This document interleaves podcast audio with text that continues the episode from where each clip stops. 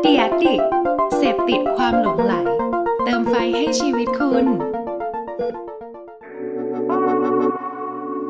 Welcome to An Addict Podcast.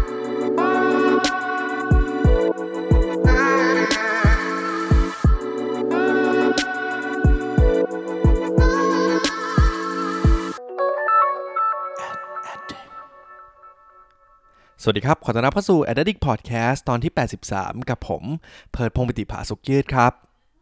วันนี้นะครับสิ่งที่อยากจะมาแบ่งปันเพื่อนๆนะฮะก็วันนี้ขอเป็นตอนสั้นๆแล้วกันนะครับแต่ว่าเนื้อหาที่อยากจะมาแบ่งปันในวันนี้ครับคือปกติแล้วเนี่ยเวลาที่เราพูดถึงการทำการตลาดนะฮะการทำโฆษณาเนี่ยแน่นอนนะครับว่ามันก็จะมีกลยุทธ์อะไรต่างๆ ที่มันมีชื่อหรืออะไรยากๆนะฮะให้เราเนี่ยต้องศึกษาเรียนรู้เยอะแยะมากมายนะครับดังนั้นครับวันนี้เนี่ยผมเลยมีอีกหนึ่งกลยุทธ์นะครับที่จริงๆในทางทีมงาน a d d i c เนี่ยเราได้มีการโพสต์บทความนี้ลงไปใน Facebook นะฮะแล้วก็ได้รับกระแสตอบรับดีมากนะฮะดังนั้นเนี่ยวันนี้ผมอยากจะหยิบจับมาแบ่งปันเพื่อนๆ ในรูปแบบของพอดแคสต์กันบ้างนะครับโดยกลยุทธ์นี้นะฮะมีชื่อว่า AIDA นะฮะหรือว่าถ้าเรียกกันแบบจำง่ายๆเลยนะครับ เหมือนชื่อคนเลยเนี่ยก็คือ AIDA นั่นเองนะครับดังนั้นฮะเดี๋ยวเรามาดูกันครับว่าตัวย่อของตัวอักษร AIDA นี้เนี่ยจะมีอะไรกันบ้าง ลองมาฟังกันได้เลยครับ สำหรับตัวอักษรแรกนะครับนั่นก็คือตัว A นะฮะโดยตัว A นี้เนี่ยย่อมาจากคำว่า attention นะครับหรือว่าในบางหลักสูตรนะฮะบางทฤษฎีเนี่ยเขาก็มีเพี้ยนไปนิดหน่อยนะครับกลายเป็นคำว่า awareness นะฮะซึ่งจริงๆแล้วเนี่ยความหมายก็มีความใกล้เคียงกันอยู่แล้วนะครับเพราะว่าในส่วนนี้เนี่ยก็เป็นเหมือนด่านแรกสำคัญมากๆนะครับสำหรับหลายๆ แบรนด์ที่สินค้าหรือบริการ หรือว่าแบรนด์ของเขาเนี่ยอาจจะยังไม่ได้เป็นที่รู้จักเท่าไหร่ นะครับดังนั้นเนี่ยในส่วนของตัว A นี้นะครับ attention เนี่ยก็ต้องเป็นการสร้างการสื่อสารหรือว่าการทำการตลาดยังไง ให้สามารถดึงดูดความสนใจให้ได้นะครับอย่างน้อยเนี่ยถึงแม้ว่าคนอาจจะยังไม่ได้รู้สึกอยากซื้อสินค้าหรือบริการของเรานะฮะแต่ว่าต้องทำให้คนเนี่ยเขาจำแบรนด์เราได้จำชื่อแบรนด์เราได้นะฮะเห็นภาพแล้วก็นึกออก นะครับ โดยจริง ๆ แล้วเนี่ยวิธีการนี้เนี่ยก็ค่อนข้างนิยมในสมัยก่อนมากๆนะครับ โดยการสื่อสารไปยังสื่อโฆษณาต่างๆนะฮะ โดยเฉพาะทางทีวีนะครับที่ถ้าสมัยก่อนเนี่ยเขาก็จะบอกกันว่าโห ถ้าสมมติว่าเราต้องการสื่อแบบแบบ แมสแมสเนี่ยสื่อสารไปปั๊บคนไทยทั้งประเทศเนี่ยรู้เลยนะฮะก็ต้องใช้ทีวีนะครับแต่ว่าปัจจุบันนี้นี่ไม่ใช่แล้วนะฮะก็ต้องมีการปรับตัวนะครับอย่างปัจจุบันที่นิยมมากยิ่งขึ้นนะครับในการสร้างการรับรู้เนี่ยแน่นอนก็คือสื่อโซเชียลมีเดียนะฮะไม่ว่าจะเป็นการใช้ ad ทั้งโฆษณาในโซเชียลต่างๆ หรือว่าการใช้อินฟลูเอนเซอร์นะครับดังนั้นนะฮะข้อแรกนี้สำคัญนะครับนั่นก็คือการสร้างการรับรู้หรือว่าสร้างความสนใจให้คนเนี่ยรู้จักแบรนด์หรือว่าสินค้าหรือบริการของเรานั่นเองครับและสำหรับตัวอักษรที่2นะครับนั่นก็คือตัว I นะฮะที่ย่อมาจากคำว่า interest นะฮะเพราะว่าถ้าหลังจากคำแรกนะครับสืบเนื่องต่อมาจากการที่คนเนี่ยรู้จักสินค้าหรือบริการของเราแล้วนะครับเราก็ต้องทำยังไงก็ได้ครับทำให้คนเนี่ยเขาเกิดความสนใจตัวสินค้าหรือบริการของเรา นะครับ ซึ่งหลักการง่ายๆเลยครับ ก็คือในการสื่อสารไปเนี่ยแน่นอนครับ ตอนนี้เนี่ยเราต้องหยิบของดีของเรามาโชว์แล้วนะฮะว่าเฮ้ยสินค้าหรือบริการของฉันเนี่ยมันมีจุดเด่นที่มันแตกต่างจากคู่แข่งเนี่ยอย่างไรบ้างนะครับ ลองหยิบจับมานำเสนอนะครับทำให้คนเนี่ยจากเดิมที่เขาอาจจะเห็นผ่านๆแล้วรู้จักเราแล้วเนี่ยเริ่มมีความสนใจมากขึ้นนะครับ อยากจะไปหาข้อมูลเพิ่มเติมมากยิ่งขึ้น นะฮะดังนั้นครับก็ต้องลองดูเลยฮะว่า ตอนนี้เนี่ยกลับไปทบทวนเลยครับว่าสินค้าหรือบริการของเราเนี่ยถ้าสมมติว่าเป็นสินค้าที่มันจะออกมาในตลาด แล้วมันประสบความสำเร็จเนี่ยอย่าลืมนะครับว่ามันควรจะต้องมีจุดเด่นที่มันแตกต่างจากคู่แข่งให้ได้นะครับอย่างน้อยว่าฟีเจอร์อะไรต่างๆ พวกนี้เนี่ยลองดูครับว่ามันมีจุดไหนที่เราเนี่ยสามารถหยิบขึ้นมาชู ให้มันโดดเด่นกว่าคู่แข่งได้หรือเปล่า นะครับและถ้าสมมติว่าเราหยิบจับขึ้นมาได้แล้วนะฮะรวมกับการสื่อสารต่างๆ ที่มันส่งเสริมซึ่งกันและกันนะครับแน่นอนว่ามันก็มีโอกาสทำให้คนเนี่ยหันมาสนใจซื้อสินค้าหรือบริการของเราเนี่ยมากยิ่งขึ้นแน่นอนนะฮะและนี่ก็คือคำที่ 2 ครับ นั่นก็คือ interest นั่นเองครับ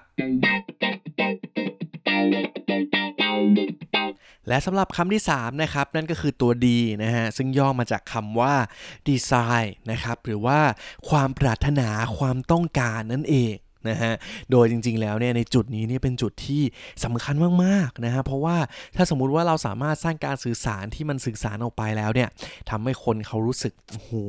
อันนี้มันดูจำเป็นกับชีวิตฉันมาก ๆ เลย ฉันเนี่ยจะต้องซื้อมาใช้แล้วนะครับ ตอนนี้เดี๋ยวนี้เลยนะฮะ มันก็จะทำให้คนเนี่ยมีโอกาสสนใจแล้วก็กดสั่งซื้อได้ในทันที นะครับ โดยวิธีการนะฮะที่จะทำให้เกิดการสื่อสารออกมาตอบโจทย์ในส่วนของส่วนนี้เนี่ยนั่นก็คือการที่เราจะต้องหาอินไซต์นะครับหรือว่า คุยให้เจอนะฮะว่าเพนพอยต์หรือว่าปัญหาในชีวิตของเขาเนี่ยมันคืออะไรนะครับ แล้วก็ลองมาหาแนวทางหาไอเดียในการสื่อสารหรือว่าดึงดูดอย่างไรนะครับ ให้เขาเนี่ยรู้สึกว่ามันจำเป็นต่อชีวิตเขาจริง ๆ มันจะสามารถเข้าไปแก้ปัญหาที่เขามีอยู่ณทุกวันนี้เนี่ยได้จริงๆนะครับก็จะมีโอกาสทำให้คนเนี่ยหันมาสนใจสินค้าหรือบริการ แล้วก็เกิดความต้องการเห็นความจำเป็นของสินค้าเหล่านั้นนั่นเอง นะครับ และนี่ก็คือคำที่3นะฮะนั่นก็คือดีไซน์นั่นเองครับ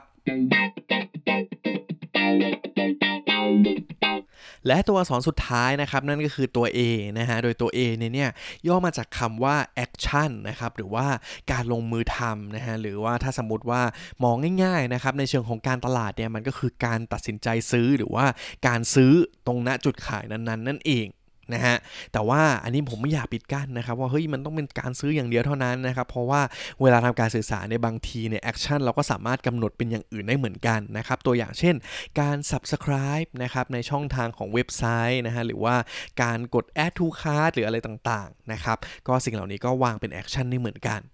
สำคัญมากครับในส่วนนี้มันคือส่วนที่เราจะต้องปิดการขายให้ได้แล้วนะครับ ดังนั้นเนี่ยจุดนะฮะที่สำคัญมากๆเลยในส่วนของการสื่อสารตรงนี้เนี่ยก็คือเราจะต้องสร้างประสบการณ์ให้มันง่ายมากๆนะครับ ถ้าสมมติว่าคนเขาสนใจแล้วเนี่ยทำยังไงนะฮะให้คนเนี่ยเขาสามารถกดแบบเผลอซื้อได้ไม่กี่วินาทีได้เลยนะฮะก็จะทำให้คนเราเนี่ยมีประสบการณ์ที่ดีนะครับแล้วก็ทำให้เขาเนี่ยก็ได้สินค้าหรือบริการที่ตอบโจทย์เขานะฮะในธุรกิจเองเราเนี่ยก็็ได้รับลูกค้าเพิ่มนะครับ ก็ต้องเป็นอยู่ในเรื่องของการออกแบบการดีไซน์ประสบการณ์ให้มันดีมากที่สุดเลยนะครับ ไม่ว่าจะเป็นทางหน้าร้านเอง หรือว่าในออนไลน์ต่างๆ เองนะครับ ก็ให้ความสำคัญให้มากๆนะครับกับการออกแบบนะครับ และนี่ก็คือข้อสุดท้ายครับ นั่นก็คือ action หรือว่าการกระทำนั่นเองครับ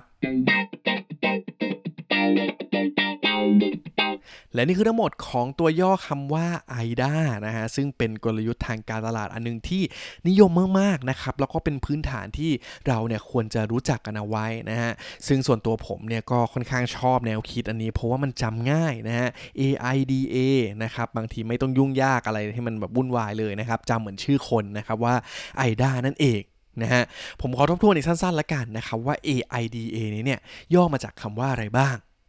สำหรับคำแรกนะครับนั่นก็คือ attention นั่นเองนะครับซึ่งก็เป็นการสื่อสารไปยังไงทำให้คนเนี่ยเขารับรู้นะฮะหรือว่ารู้จักแบรนด์ของเราส่วนอย่างที่2ครับนั่นก็คือ interest นะครับหรือว่าการทำยังไงให้คนเนี่ยเวลาสื่อสารออกไปแล้วนะครับเขาเกิดความสนใจสินค้าหรือบริการของเรามากยิ่งขึ้น และอย่างที่ 3 ครับ นั่นก็คือดีไซน์นะฮะการที่เราเนี่ยทำยังไงให้คนเนี่ยเขาเกิดแบบว่าความปรารถนานะฮะอยากจะตัดสินใจนะตอนนั้นเลยนะฮะเห็นแล้วว่ามันแบบจำเป็นต่อชีวิตมากๆนะครับ และตัวสุดท้ายนั่นก็คือแอคชั่นนะครับซึ่งเป็นจุดสุดท้ายแล้วในการปิดการขายนะครับทำยังไงให้คนที่สนใจเขาเห็นความต้องการแล้วเนี่ยตัดสินใจซื้อนะครับแน่นอนว่าเราก็ต้องให้ความสำคัญกับเรื่องของการสร้างประสบการณ์ต่างๆ ให้คนที่เขามีความอยากความต้องการแล้วเนี่ยเกิดการปิดการขายให้ได้แบบว่าดีที่สุดนั่นเองครับ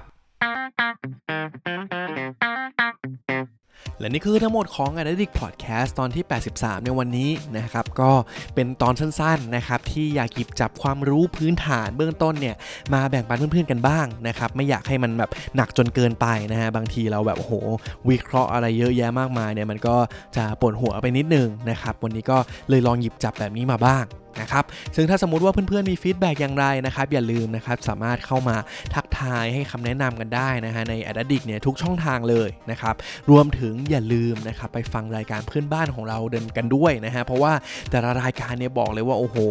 ตอนนี้เนี่ยแต่ละคนจัดเต็มกันมากๆนะครับเนื้อหาสาระอะไรต่างๆเนี่ยรับรองครับสนุกมากๆเลยนะครับก็ลองไปติดตามกันได้นะครับในช่อง The Addict Podcast ของเรานั่นเองนะครับวันนี้ก็ขอบคุณทุกคนมากครับที่ติดตามรับฟัง Addict Podcast ไว้เจอกันตอนต่อไปครับ ขอบคุณครับ สวัสดีครับ Thank you for listening at Addict Podcast